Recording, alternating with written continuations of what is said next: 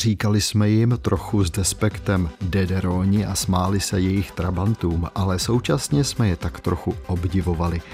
Být pohanka v následujícím pořadu pátrá potom, jestli mají i víc než tři desítky let po znovu sjednocení Německa obyvatele jeho východní části obecně jiný charakter a zvyklosti než ti na západě země. A také jestli a pokud ano, se vyrovnali s dědictvím dvojí totality, nacistické i komunistické. Téma plus.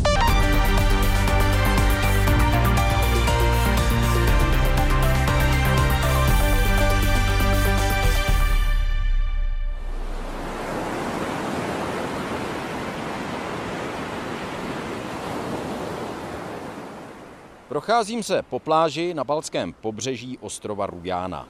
Za zeleným pásem stromů se táhne nekonečná řada identických pětipatrových obytných bloků. Postavila je tady ve 30. letech za vlády nacistů organizace Kraft durch Freude, zkráceně KDF, což byla taková rekreační odnož jediných tehdy nacisty oficiálně povolených odborů tak trochu obdoba revolučního odborového hnutí neboli ROH, jaké jsme měli v Československu za socialismu.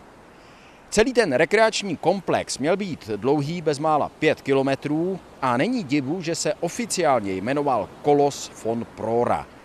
Působí opravdu monumentálně, ale měl velmi pohnutý osud. Jak můžete zjistit, když navštívíte expozici v dokumentačním centru Prora v jedné z těch budov.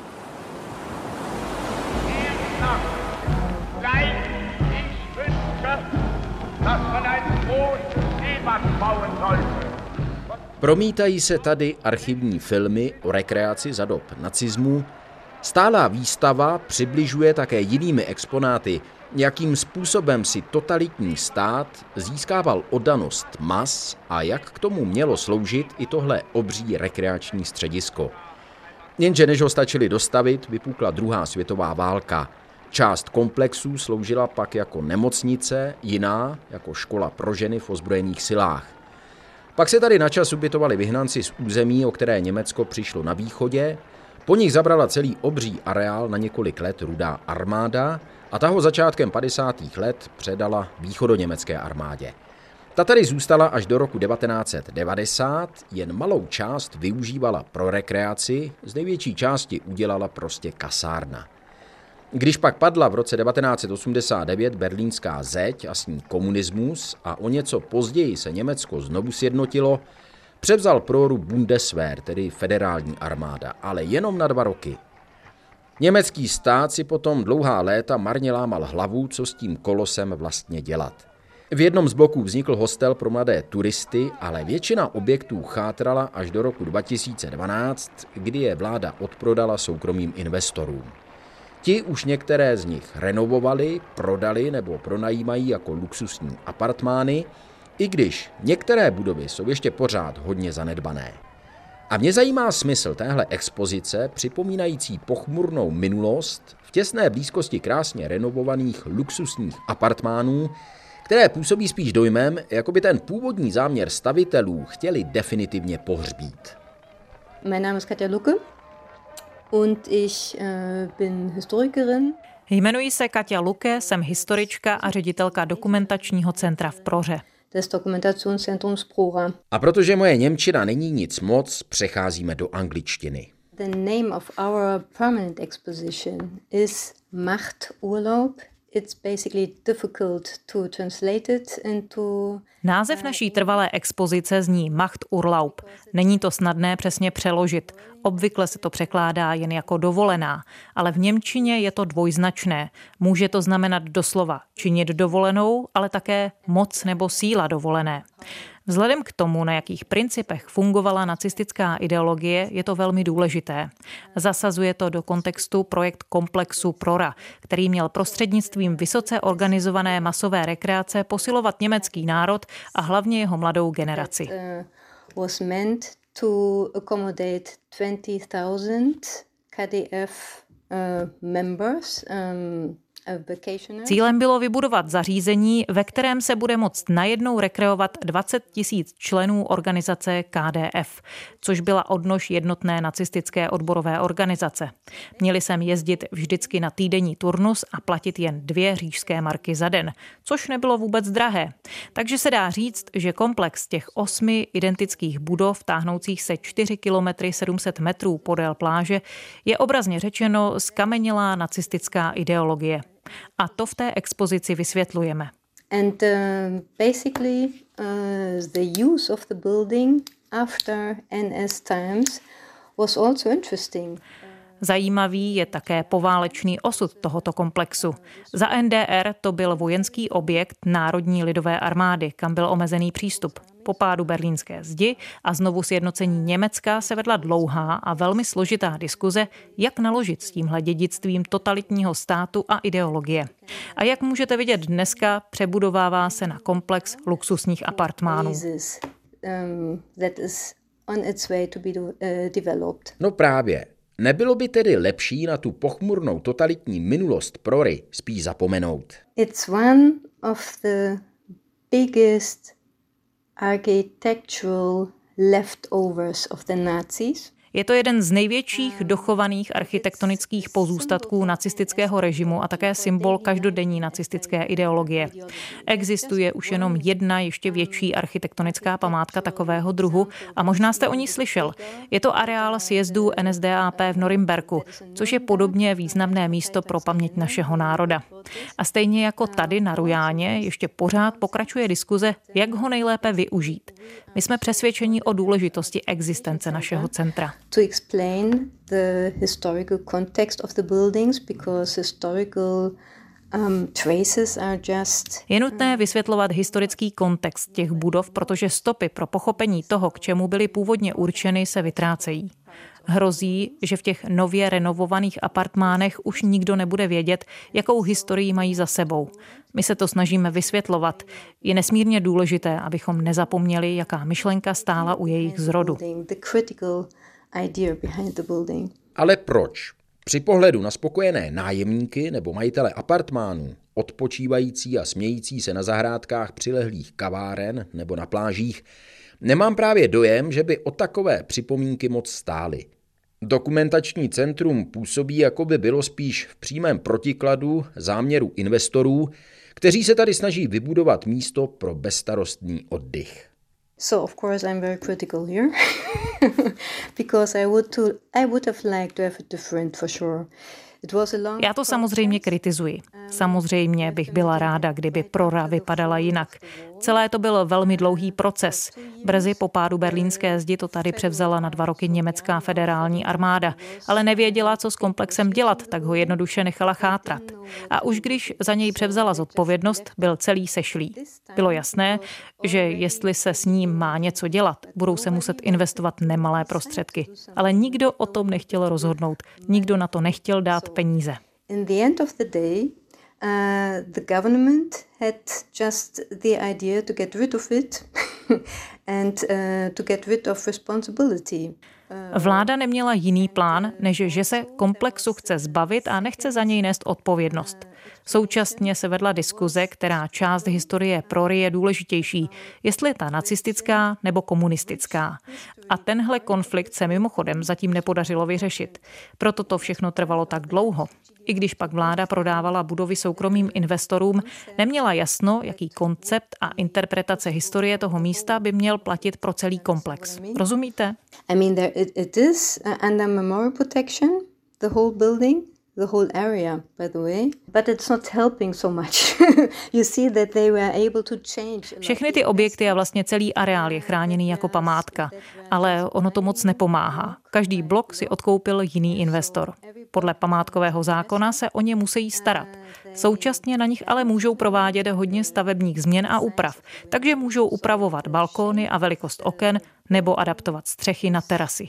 Tím se mění vzhled těch budov a ten historický kontext společný celému komplexu není lidem, kteří v něm přebývají, vizuálně patrný. Uh,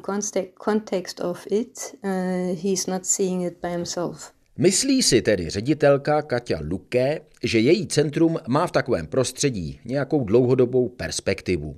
My problem today is that because of this nice modern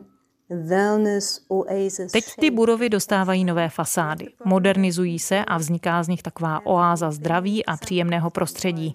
A mnozí lidé, kteří sem přijíždějí na dovolenou nebo přímo apartmány kupují, začínají říkat, vidíte, ne všechno, co dělali nacisté, bylo špatné. Teď je teprve vidět, jak hezké to tady mohlo už dávno být. S tímhle máme v našem dokumentačním centru opravdu problém, i když to neříkají všichni. A proto je také potřeba, abychom tady byli. 20 let jsme o to usilovali a nebylo jisté, jestli tady budeme moct zůstat. Sídlíme v soukromém objektu, musíme platit nájemné a to se postupně stále zvyšuje. Teď to vypadá, že je naše budoucnost jistá, ale trvalo to hodně dlouho. Ředitelka dokumentačního centra Prora Katia Luke.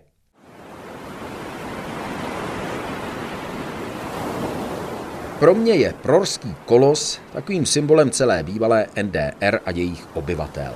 Tedy státu, který už víc než tři desítky let neexistuje, ale který se s tím dvojitým totalitním odkazem 20. století podle mě ještě pořád nedokázal tak úplně vypořádat. Mílím se? Jdu se zeptat lidí, kteří by o tom měli něco vědět.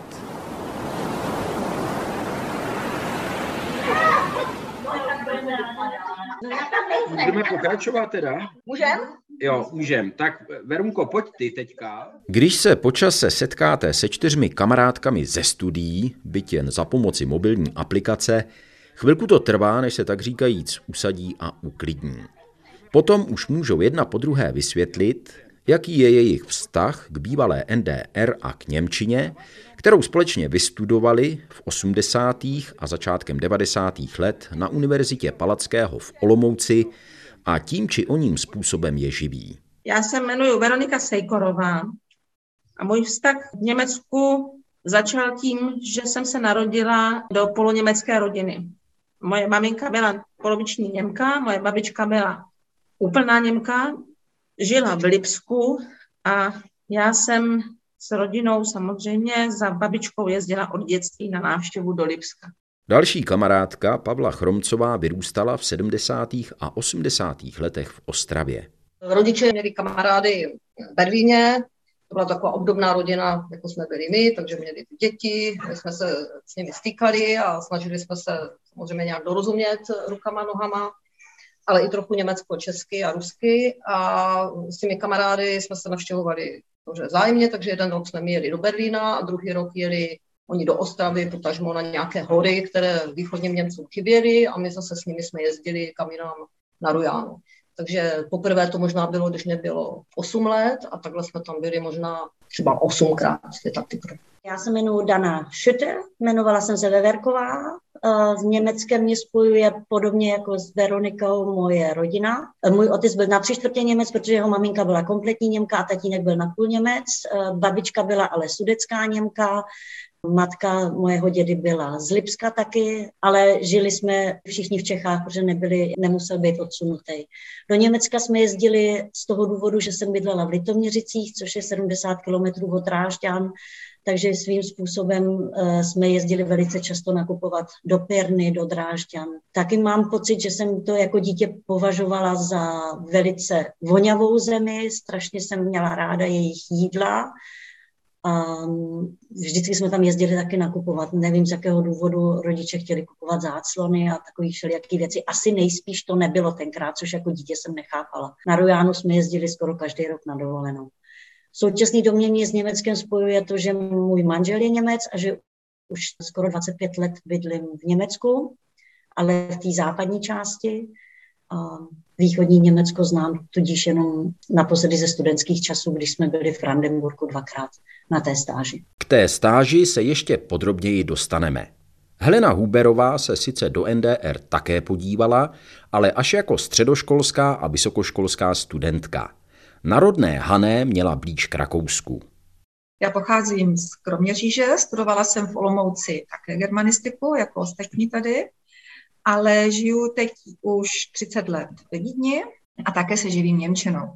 Vztah k východnímu Německu v podstatě jsem neměla dlouhou dobu vůbec žádný. U nás doma babička s dědou mluvili německy, vždycky, když nechtěli, abych jim rozuměla. Takže já jsem se dostala k Němčině právě přes babičku a přes dědu, tak takový nějaký zájem jsem měla, ale ve východním Německu jsme nikdy nebyli na dovolené, nikdy jsme tam nejezdili, protože že je to vlastně blíž do Vídně a tam se jezdit nesmělo. Tolik prozatím moje kamarádky ze studií. Pavla Poláka jste jako zpravodaje z Berlína mohli slyšet hezkou řádku let ve vysílání Českého rozhlasu.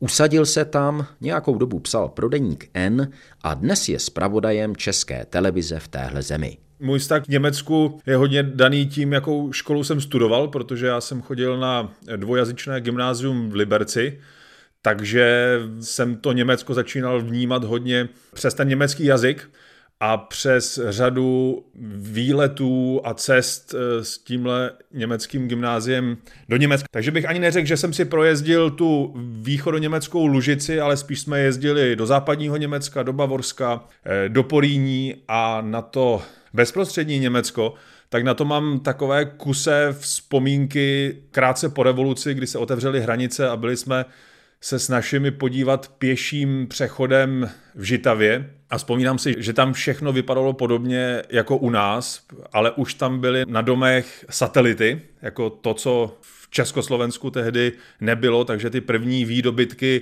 západního světa se objevovaly na barácích a v Česku ještě nebyly a v podstatě mě i minulo takové to nakupování do Německa, tam vlastně jsme s našimi moc, moc nejezdili. Tolik prozatím Pavel Polák. Chtěl jsem mít ale pohled také od někoho, kdo se narodil až po znovu sjednocení Německa. Matěj Forejt je autor knížky Umění z NDR, dědictví na obtíž. Jak se vůbec mladý teoretik umění a filmový vědec k té východoněmecké tématice dnes v 21. století dostane?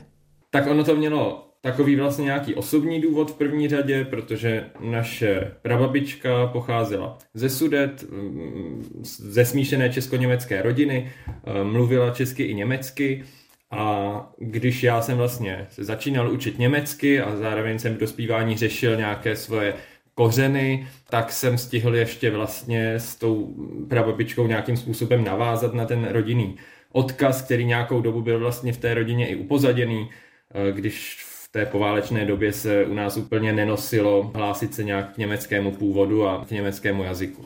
Takže to byl takový osobní důvod a zároveň mě potom při studiu eh, filmové vědy na Karlově univerzitě i dějin umění na Umprumce vždycky nějakým způsobem zajímala ta německá témata, ta, která se vztahovala k českým Němcům, tak ale vlastně k německé kultuře jako takové. No a někdy už na tom bakalářském studiu jsem si vlastně uvědomil při nějaké přednášce z dějin filmu, že vlastně o tom východním Německu nám tady nikdo nic moc neříká a že je to něco, co mě zajímá i proto, že to v české literatuře není moc zpracované, takže jsem se rozhodnul využít i tu jakoby možnost jít do těch německojazyčných zdrojů a začal jsem si nejdřív teda nakoukávat východoněmecké filmy, potom jsem se nějak vlastně přesunul i k té výtvarné scéně, takže to mělo postupný vývoj a nezačalo to tak, že bych se někdy jako ráno zbudil a řekl si, že mě začne zajímat východní Německo, protože to si myslím, že dost dobře asi ani není možné si na něj tak jakoby najednou vzpomenout.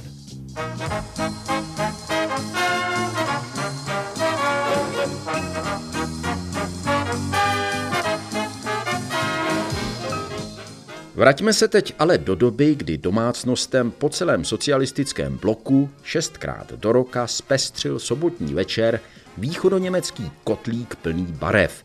Jak zní volný překlad titulu pořadu Ein Kessel Buntes.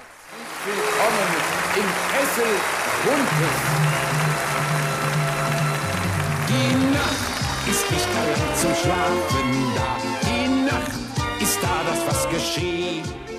Tohle televizní varieté nabízelo opravdu pestrou směs vystoupení od artistů a cvičených zvěřátek po populární umělce především ze zemí socialistického tábora.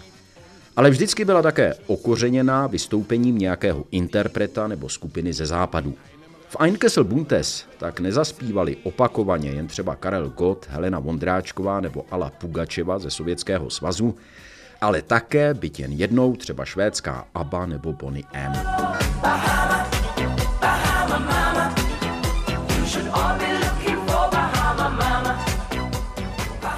Ein Kessel mama. Buntes je z dnešního pohledu jedním z nejkřiklavějších příkladů masové socialistické kultury a možná bychom raději zapomněli, že jsme se na tu podívanou v bídě normalizační zábavní nabídky mnozí dokonce i trochu těšili. Zjevně jsem nebyl sám, na koho východní Německo a jeho image působili převážně pozitivně. Jako na dítě to na mě působilo samozřejmě jako západ, že? protože to asi taky máme všichni stejné, bylo to jiná země, nikam jinam jsme se moc nedostali. Takže třeba Berlín východní byl pro mě prostě asi jako když jsem pak v roce 89 na podzim jela do Vídně. No. Jsme z toho byli úplně prostě nadšení a e, ti Berlínané nás vzali do toho slavného zábavného parku v Berlíně, tak tam byla spousta kolotočů, ale takových zvláštních, které jsme nikdy neviděli, různých klouzaček, no takže jako bylo to úžasné. Potom jsme byli v zoologické zahradě, tam jsme se fotili s tygry živými, měli jsme spoustu takových zážitků, které asi u nás by nebývaly možné, takže pro mě byl východní Berlín jako dítě skoro západ. Pro Veroniku jsou vzpomínky na cestu za východoněmeckou babičkou spojené se sprintem z pražského hlavního nádraží, kam přijeli s rodinou z Olomouce, na tehdejší nádraží Praha Střed, dnes Masarykovo, odkud vlaky do Lipska jezdily. Vždycky to bylo na poslední chvilku a někdy nám ten vlak ujel. A pak na mě jako na dítě v Lipsku působily taky věci, které byly, které byly jinak než u nás. Například velká klouzačka ve tvaru slona před domem mé babičky, a zoologická zahrada, která byla vždycky krásná, cukrárny, do kterých nás babička vždycky brala a stánky s buštama. Ty zbožňoval můj táta a vždycky si tam chodil koupit ty jejich brátvůrsty. A jinak to na mě působilo exoticky.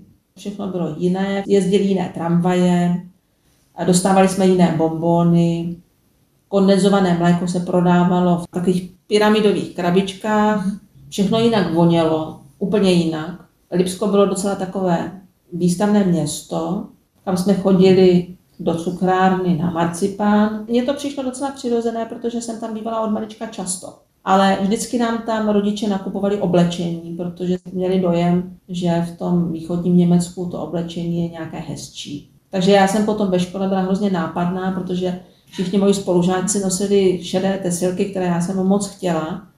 A já jsem nosila zelené mančestráky s kytičkama a byla jsem děsně naštvaná na svoji maminku, že mi je kupovala.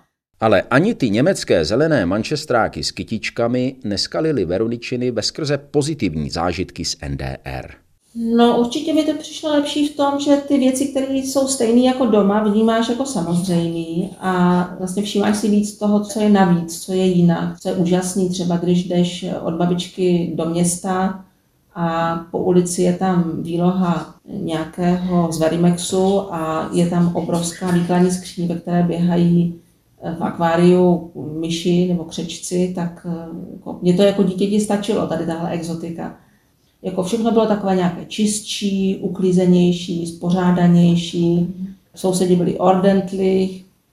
Přišlo mi to jako, že to je dobrý. Skutečným až skoro objevným zážitkem pak byly cesty na východoněmecké pobřeží chladného Baltu. My jsme jezdili do Varnemünde a moře bylo samozřejmě nádherné, byla tam strašná kosa, strašně studená voda. Jediný, kdo lezl do vody, byly děti, ale nám to vůbec nevadilo co pro nás bylo ne lákavé, ale zajímavé na té Rujáně. My jsme v Čechách byli vychováváni poměrně dost prudérně. Opak byl u východních Němců, kteří byli než velmi otevření, ale měli teda tu kulturu, říkali tomu FKK, což je Freikörper kultur, znamená tedy ta svoboda toho nahého těla, takže my jsme tam poprvé jako děti viděli třeba nahé muže. A vím, že nám rodiče, ta maminka nám zakrývala oči, abychom se na ně nedívali. A tak jsme se omylem dostali teda na tu pláž a teda to byly jeden z mých největších zážitků a takových teda docela ponurých, protože ti východní Němci byli, teda ti, co se tam procházeli, byli eh, starší a takže já jsem prvního nahého muže viděla asi kolem šedesátky a myslím, že jsem se s tím úplně nikdy. Pro pořádek všechny posluchače ujistím, že ani pohled na nahého 60-letého Dederona, jak jsme jim říkali, Zjevně nepoznamenal Pavlu Chromcovou natrvalo. Má šťastnou rodinu, vychovala syna a dceru, dnes úspěšné studenty. Ten východoněmecký nudismus nicméně byl a do značné míry ještě pořád je jedinečný fenomén. Zajímavý byl jeho vývoj po znovu sjednocení Německa a tak mu věnuji bližší pozornost. Veronika Sejkorová ho měla příležitost doslova na vlastní kůži poznat při studijním pobytu v Rostoku začátkem 90. let. Měla jsem tam přítele a chodili jsme se koupat na pláž. Oni měli dvě pláže, takže to, co bylo normální, byla pláž neboli nudistická. A kdo se nechtěl svlíkat, tak ten musel jít někam stranou, docela daleko, a jít na textilní pláž. Takže v centru toho Kuluxbornu, toho městečka, kde jsme žili, a mně se tam stávaly takové věci, co bych dneska už asi nezvládla, ale tehdy jsem byla mladá, přišlo mi to tak nějak normální, že jsem jako přišla na pláž, svlíkla jsem se a začala jsem tam si jako povídat s lidma a úplně tak jako nenuceně jsem si tam povídala se svou potenciální tchyní, která byla samozřejmě taky úplně nahatá. A tak jsme tam jako stáli proti sobě a povídali jsme si něco, já nevím, prostě recepty nebo jaký je počasí. A tak úplně nenuceně a neumím si představit, že by se to odehrálo tady. Že bych tady jako vyrazila na Poděbrady, svlíkla se a nahá si tam povídala s nějakou sousedkou o tom, co vaří a co bylo v televizi. Nudismus nebyl samozřejmě výhradně východoněmecký trend, ale v západním Německu nikdy nebyl tak rozšířený. Teď, tři desítky let po sjednocení obou částí země je vidět, že je na ústupu. Říká Dana Šutrová, která, jak zmíněno, dnes v Německu žije. Loni jsem byla na Rujáně, tam se to trošičku změnilo. Ty FKK pláže mají taky, ale jsou právě úplně opačně, to znamená centrum jsou teď normální a FKK jsou na stranách. Co se ale nezměnilo je to, že když jdeš ráno v 8 plavat, jak oni jsou zvyklí Němčouři, já jsem teda chodila s nima, protože to bylo fajn, že máš úplně prázdnou pláž, tak od, od 8 do 9 je úplně jedno, jaká je pláž, všichni přijdou v plavkách, sundají plavky na pláži a jdou nahatý do vody. A teprve od devátý nebo od desátý tak najednou chodí tak jako ta většina lidí teď normálka v textilu. A textilní pláž je teda ale ta centrální a ty ostatní jsou na stranách. Říká Dana.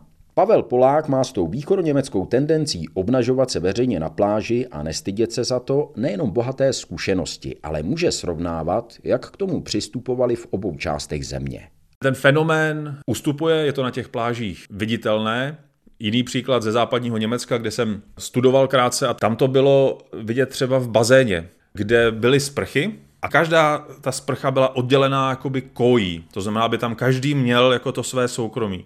A co znám z bazénů, které jsou ve východním Německu, tak tam to je prostě otevřené, tak možná, jak to třeba známe i my z Česka. A tam taky bylo vidět, že ten eh, přístup k té, nechci říkat úplně intimitě, ale k tomu jako obnaženému tělu je jiný. To západní Německo si to více hlídá, tomu je stydlivější, a to východní Německo tak se sprchujeme všichni prostě v jedné místnosti. A myslím si, že ta východněmecká společnost se v tomhle ohledu jako pozápadnila. Není to, co to bývalo.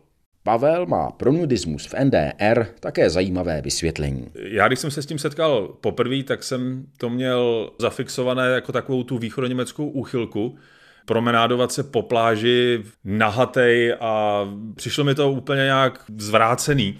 Ale když jsem se tím jako zabýval nějak víc, tak to má spoustu zajímavých vrstev. Jednak třeba v tom východním Německu, které bylo hodně prošpiclované, byl, byla to prostě diktatura, kde lidi se schovávali do svého soukromí, nemohli na veřejnosti otevřeně mluvit, protože nikdo nevěděl, kdo pracuje nebo kdo donáší pro štázy. Byla to společnost, která si jako velmi nedůvěřovala a hledala nějaké úniky, nějaké prostory pro svobodu.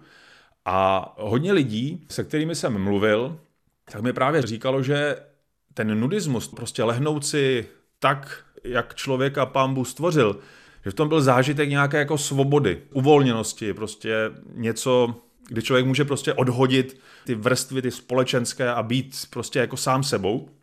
Kromě toho, že koupat se na hatý je velmi příjemné, než koupat se v textilu, ale samozřejmě eh, každý na to může mít eh, názor, jaký chce. Ale tuhle tu vrstvu svobody to má. A není to východněmecký vynález, protože když to budeme sledovat dál, tak tenhle ten nudismus nebo nějaká oslava těla, tak to bychom našli Jednak i u národních socialistů, kteří ten kult toho dobře stavěného těla propagovali, ale je to v podstatě ještě dřív, je to někdy prostě na začátku těch 20. let nebo na začátku 20. století, kdy se člověk z té průmyslové revoluce nebo civilizace, která člověka svazuje, nějak dostat a dostávali se právě k tělu tak, jak je jakoby postavené. Takže ten fenomén má mnoho vrstev a já, když jsem se s ním setkával právě na konci 90. let, tak jsem si jak jakoby prošel ten vývoj od takového toho údivu jako pro boha, to snad nemyslí vážně, až k tomu, že to vlastně není vůbec, vůbec špatný.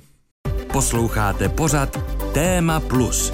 Příběhy o tom, jak minulost ovlivňuje současnost. Pořad najdete také na webu plus.rozhlas.cz, v aplikaci Můj rozhlas a v dalších podcastových aplikacích. Dostáváme se k druhé, pochmurnější stránce života v Německé demokratické republice – jak zmínil Pavel Polák, ta země byla doslova prošpiclovaná.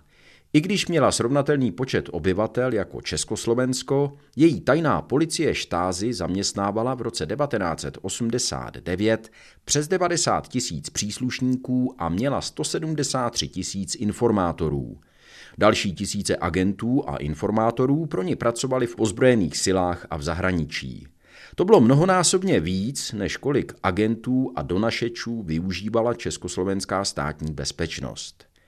Helena Hubrová z Kroměříže se, jak zmíněno o NDR, moc nezajímala. Ale jako každý student a studentka germanistiky musela na jeden semestr vyjet do partnerské školy v Brandenburku, jen kousek západně od Berlína. Nebyla to pro ní právě veselá zkušenost.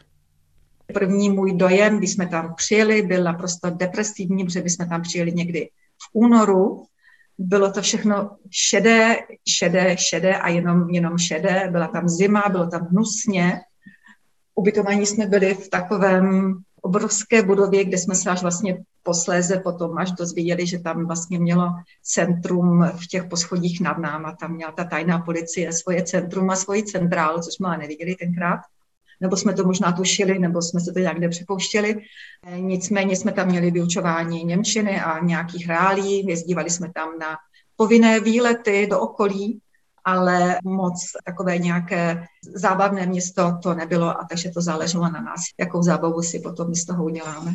Na Veroniku Sejkorovou a Pavlu Chromcovou, které měli obě z dětství na NDR velmi pozitivní vzpomínky a na pobyt v Brandenburku se dokonce těšili, zapůsobil východoněmecký vysokoškolský režim jako studená sprcha. Aby nás měli pod kontrolou, tak nás dali do jednoho velkého baráku, který vlastně vůbec nevypadal jak koleje. A byli jsme tam Češi, Maďaři, Číňani, Afgánci, Kubánci, Poláci a Rumuni. Rumuni jo. A vlastně tam jsme tam byli jakoby ostblok a zpřátelené země, ale všichni jsme byli pohromadě a bylo jasné, že jsme tam všichni pod kontrolou. My jsme na to tak nějak kašlali, jestli nás někdo odposlouchává nebo ne ale bylo to opravdu tak, že tam byla vrátnice, kde byl ozbrojený vrátný a vždycky to byl hrozný problém se dostat ven a my jsme mohli odjíždět a to jsme byli jako dospělí vysokoškolští studenti, my jsme mohli odjíždět třeba do Berlína, což nebylo daleko, jenom se speciální propustkou. Přímo ve škole nebo mezi jinými zahraničními studenty si mladé germanistky z Olomouce nové přátele nenašly. Naštěstí měli už z dřívějška kamarády ve východním Berlíně. Když to dáš jako dohromady, tak jsme tam žili jenom sami ze sebou. Absolutně izolovaně, sami ze sebou a eventuálně s těma našima Maďarama a s těma všema, ale zbytek světa jsme vůbec nepoznali. V našem případě my jsme vždycky byli poměrně jako hodně eh, kontaktní osoby a my jsme se tam opravdu s někým nespřátelili. Za to hm, v tom východním Berlíně jsme měli kamarády, a jak už jsem na začátku říkala, že nám vždycky ten Berlín připadal téměř jako západ, tak oni nám to potvrzovali, to byli lidi ze světa, z uměleckého světa. Jo, ta jedna kamarádka byla cirkusačka, byla v podstatě cirkusačka, akrobatka, její, její přítel je intelektuál, úplně šílený a bydleli, což je hrozně zajímavé, na Šoseštrace v Berlíně a v podstatě tak možná 30 metrů od té zdí. Jo, takže my jsme tam spoustu informací od nich, eh, získali, o kterých jsme samozřejmě neměli ani, ani potuchy. Dostávali jsme od nich knihy.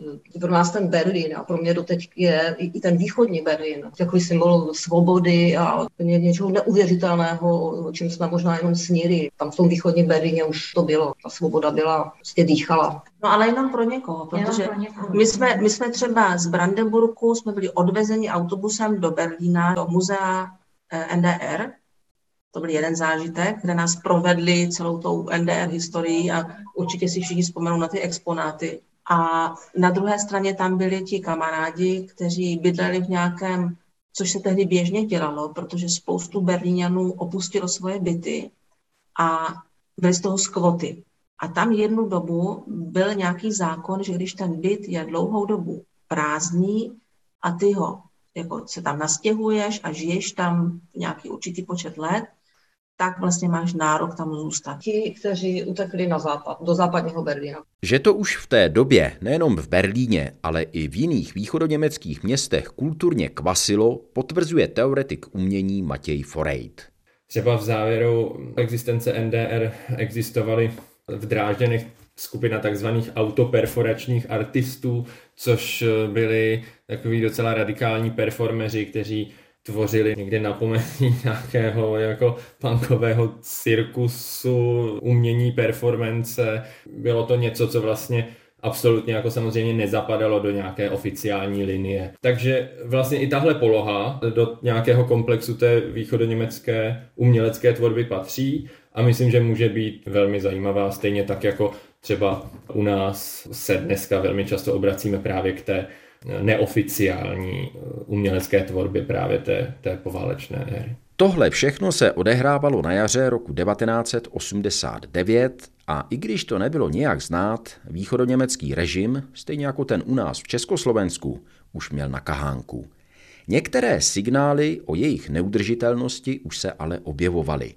Z Brandenburku je to kousek do západního Berlína, kam československé studentky při cestě do toho východního nemohly, ale jiné ano. Ty naše Maďarky, my, kdy my jsme jezdili z Brandenburgu do Berlína, museli jsme obět to. To byly vlastně tři S-Bahn stanice, to jsou teď, když jsme jeli normálně, tak my jsme jeli hodinu a museli jsme tam Karlshorst, někde tam věc. A naše Maďarky, které tam s náma byly, ty jezdili přece úplně normálně do západního Berlína. A tady krátké připomenutí historie, protože se v té době nepozorovaně schylovalo k událostem skutečně dějiného významu. To, že ty maďarské studentky mohly už v roce 1989 do západního Berlína, bylo součástí širšího uvolnění, které v Budapešti začínalo. V dubnu toho roku vypnuli maďarské úřady elektřinu, která do té doby proudila v ostnatých drátech plotů na hranici s Rakouskem. Pak začali odstraňovat i ty bariéry samotné. Maďarsko přitom bylo jednou z mála zemí, kam východní Němci mohli cestovat. Netrvalo to dlouho a občané NDR přes něj začali houfně přejíždět do Rakouska a odtud se v klidu dostávali do západního Německa, kde měli automaticky zajištěné nové občanství. Když pak po protestech východoněmecké vlády přestalo Maďarsko pouštět její občany na své území, vyrazili jich tisíce do Prahy a tam se začali schromažďovat na západoněmeckém velvyslanectví na Malé straně. Československý rozhlas informoval. Malá strana je ve všech svých uličkách zaplněna automobily a motocykly se značkou DDR. Občané tohoto našeho sousedního státu tady svoje dopravní prostředky zanechali, ty překážejí ve všech ulicích, brzdí provoz a samozřejmě lákají zloděje. Co s nimi? Na to se ptám zástupce náčelníka dopravního inspektorátu Městské zprávy veřejné bezpečnosti Praha, majora Miroslava Reicharta.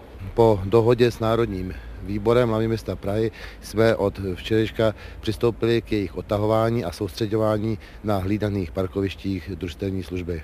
V současné době se vedou jednání s příslušnými orgány Německé demokratické republiky, kde by se mělo rozhodnout o dalším osudu těchto automobilů.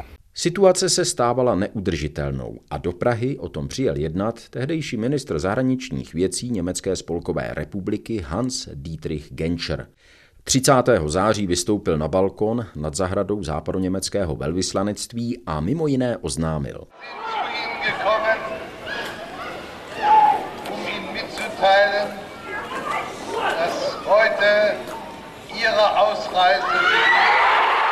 Nadešel okamžik vašeho odjezdu do Spolkové republiky a jen za několik dnů československý rozhlas informoval.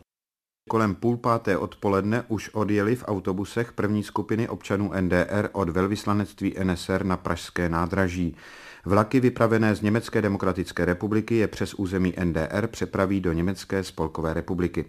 V NDR už se v té době demonstrovalo a spontánní protesty nabývaly na síle. Iniciativy se chopilo nové fórum. Mnoholetý východoněmecký vládce Erik Honecker odstoupil, ale jeho nástupce Egon Krenz už nedokázal režim zachránit. 9. listopadu večer pak vystoupil špatně informovaný mluvčí vládní strany Ginter Schabowski na tiskové konferenci.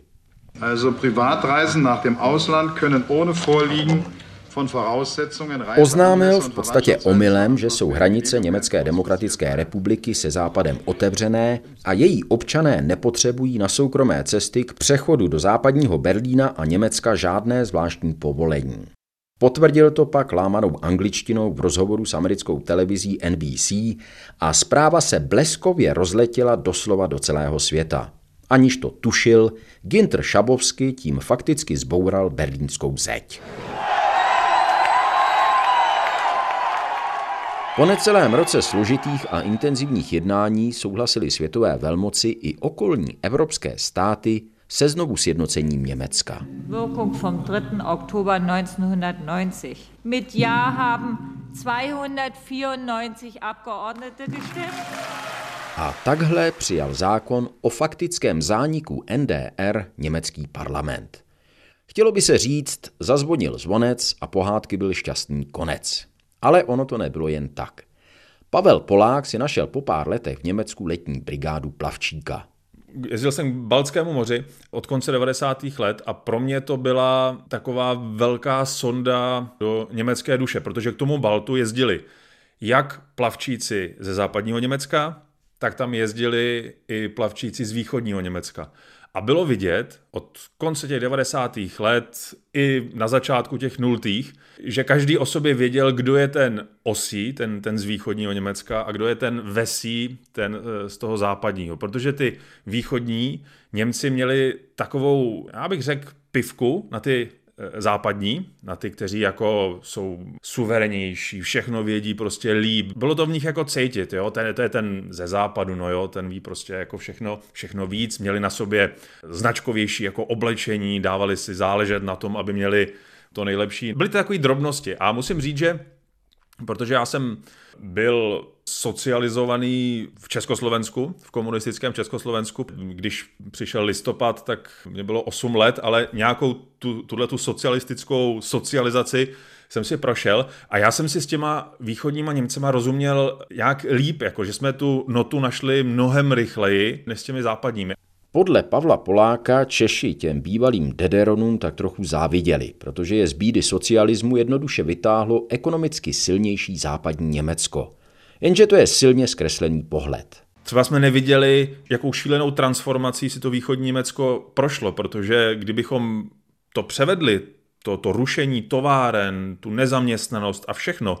Opravdu to byl kobercový nálet, kdyby se to dalo říct, eh, to sjednocení pro východní Německo. A kdyby toto západní Německo neufinancovalo sociálním systémem, dávkami, pumpováním peněz, tak opravdu by nebylo východním Němcům co závidět.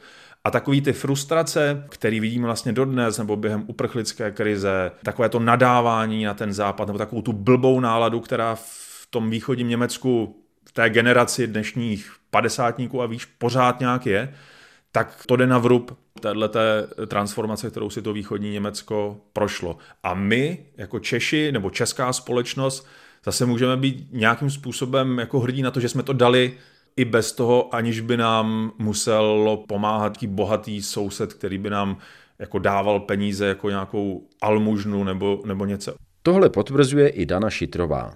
Stejně jako to, že v té době vznikly zárodky extremismu, který má v bývalé NDR ještě pořád větší podporu než na západě země. Já jsem se přestěhovala v roce 1998 a to byla ještě super atmosféra, to byli všichni šťastní, strašně moc lidí z západního Německa chodilo do východního Německa, chtěli tam začít pracovat a všecko. Východní Němci ty zase do západního Německa najednou začali eh, všechno kritizovat, protože byli přece jenom zvyklí na něco jiného byli zvyklí na to, že mají práci, práci v úvozovkách, byli zvyklí na to, že stát se o všechno strašně staral.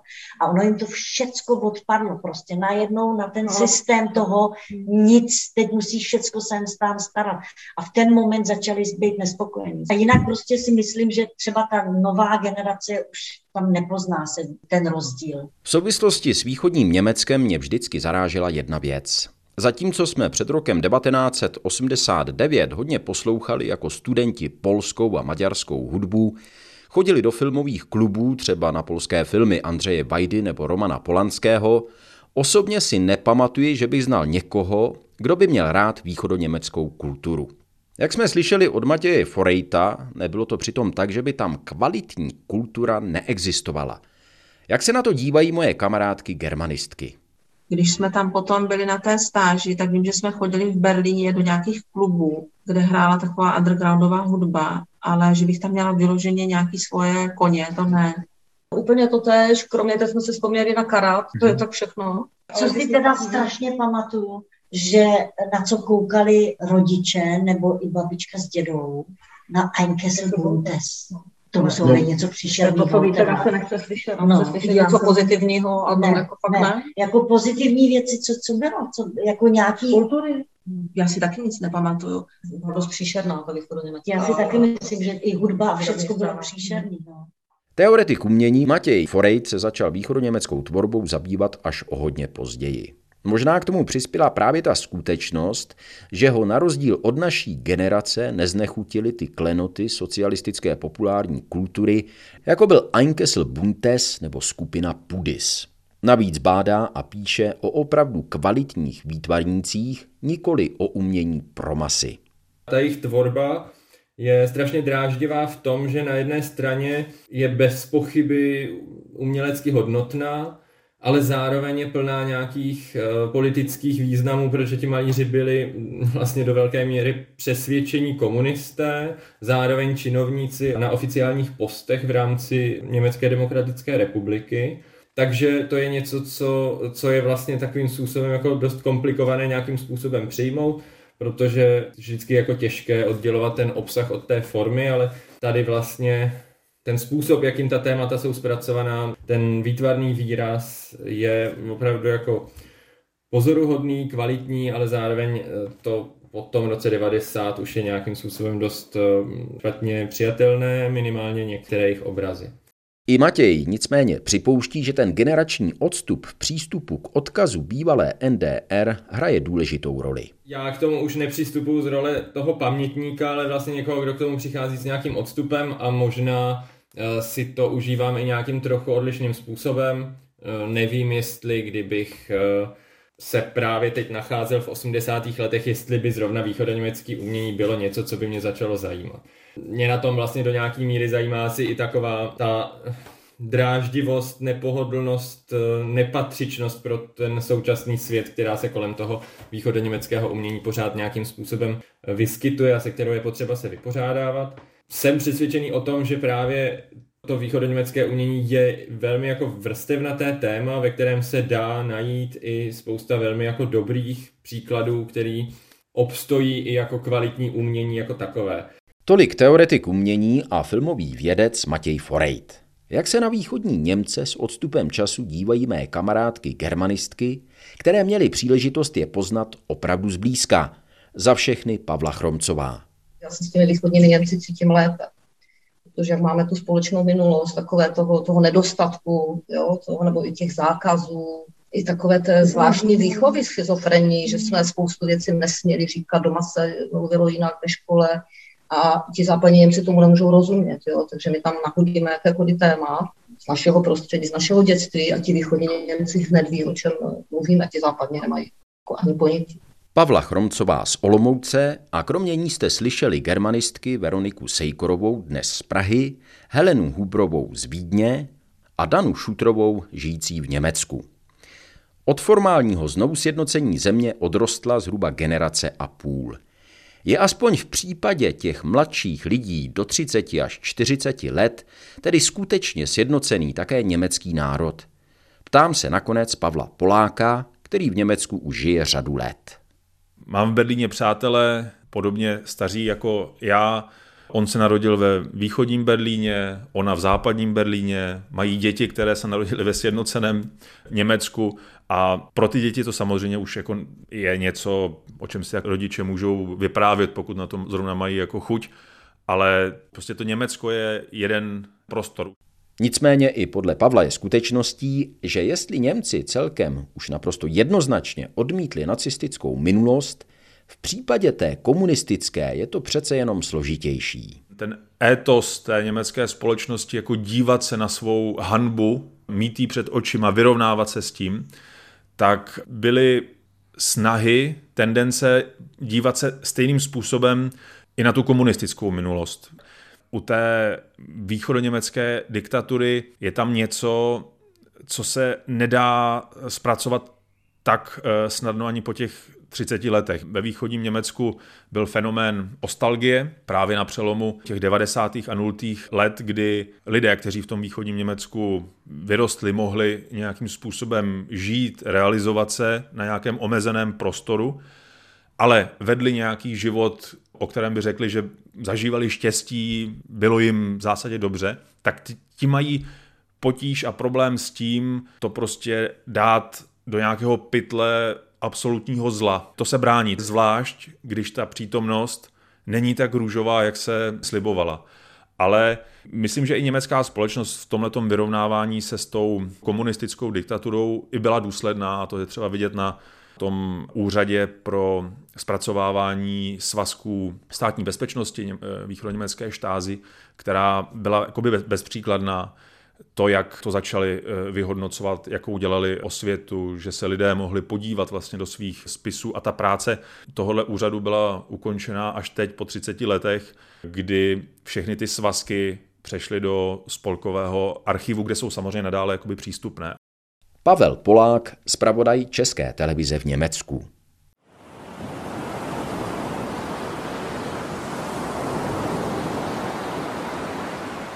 Nakonec se vracím tam, kde jsem začal, na pláž před rekreačním komplexem Prora na Rujáně.